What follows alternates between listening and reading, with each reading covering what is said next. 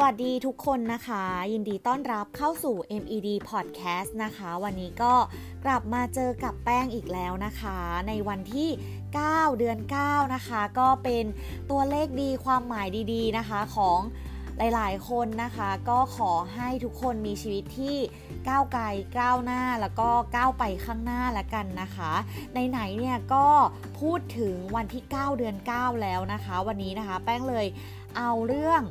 การที่เราจะช็อปออนไลน์ให้คุ้มนะคะกับเทคนิคง่ายๆ แล้วก็ปลอดภัยแถมไม่ถูกโกงด้วยเนาะก็กลับมาอีกครั้งนะคะ กับวันแห่งการช้อปปิ้งนะคะ วันที่ 9 เดือน 9 หรือ 9.9 นะคะ ที่บรรดานักช็อปเนี่ยก็ต่างตั้งตารอนะคะ โดยร้านค้าโดยเฉพาะในแพลตฟอร์มออนไลน์นะคะ ก็จะมีการ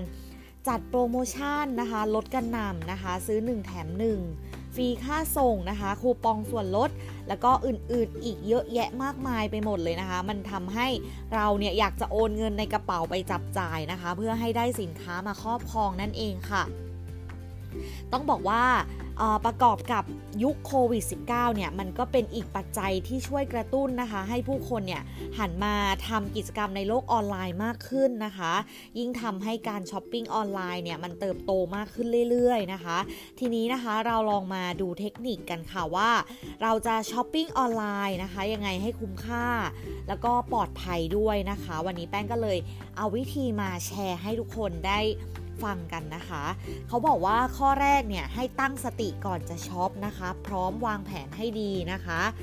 ก็เราต้องเข้าใจว่าไม่ใช่ว่าลดราคาเยอะๆ จะคุ้มเสมอไปนะคะ ถ้าซื้อมาแล้วเนี่ยเราไม่ได้ใช้ก็เสียเงินเปล่านะคะ เราก็ควรที่จะเลือกซื้อเฉพาะที่ตอบโจทย์เราจริง ๆนะคะ หรือว่า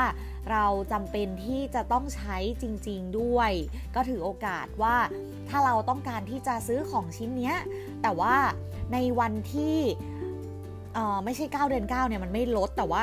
9.9 มันลดอย่างเงี้ย แล้วเราต้องการจะซื้อเพื่อจะใช้งานจริง ๆ อันนี้ก็คุ้มนะคะแนะนำนะคะ ส่วนข้อที่ 2 นะคะก็เขาบอกว่าให้เลือกร้านค้าเว็บไซต์หรือแอปพลิเคชันที่เชื่อถือได้นั่นเองนะคะก็อยากให้ทุกคนเนี่ยลองดูนะคะหลาย ๆ องค์ประกอบนะคะรีวิวนะคะจากผู้ซื้อ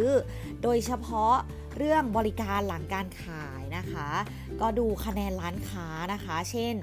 แป้งขอแชร์ในการช้อปปิ้งนะคะออนไลน์ของตัวเองเนี่ยแป้งเป็นคนหนึ่งที่ช็อปบ่อยๆ เช่นยกตัวอย่างเช่นในช้อปปีอย่างเงี้ยค่ะ ก่อนที่แป้งจะสั่งซื้อก็จะดูที่รีวิวจากผู้ซื้อก่อนนะคะ หรือรวมไปถึงคะแนนร้านค้านั้นๆนะคะ ยอดขายต่อเดือนต่างๆ มันทำให้เราเนี่ยสร้างความ น่าเชื่อถือนะคะกับร้านค้านั้นๆได้นะคะ รวมถึงระยะเวลาในการเปิดร้านนะคะ สัญญลักษณ์นะคะ Verify กรณีองค์กรที่เป็นทางการนะคะ อะไรปริมาณในการซื้อขายต่างๆเนี่ยมันก็มีส่วนช่วยนะคะทำให้เราเนี่ยมีความน่าเชื่อถือกับร้านค้านั้นๆได้นะคะ ข้อที่ 3 นะคะ เปรียบเทียบราคาและเงื่อนไขก่อนตัดสินใจซื้อนะคะ ก็ก่อนที่จะ ซื้อเนี่ย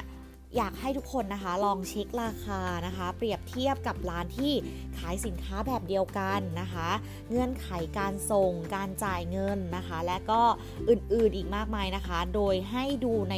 รายละเอียดที่ร้านค้าระบุนะคะ หรือว่าจะทักแชทถามนะคะ เพื่อความชัวร์ก็ได้นะคะ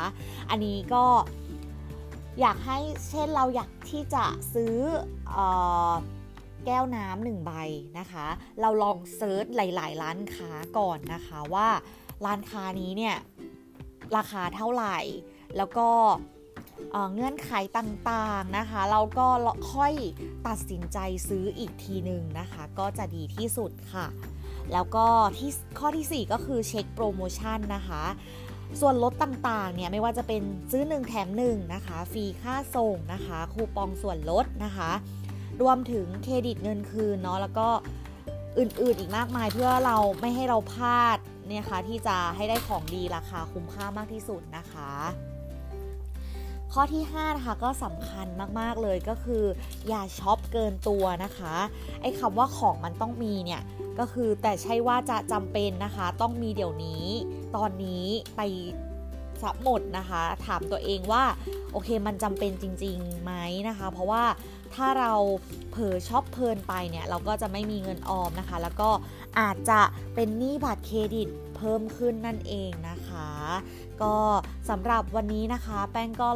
เอาวิธีนะคะการช็อปออนไลน์นะคะมาแชร์เพื่อเป็นประโยชน์นะคะกับทุกคนนะคะสำหรับวันนี้ก็ถ้าใครอยากจะช้อปปิ้งนะคะก็ขอให้ช้อปปิ้งอยู่บนความที่มีสตินะคะ แล้วก็มีความสุขละกันนะคะสำหรับวันนี้ลาไปก่อนนะคะ สวัสดีค่ะ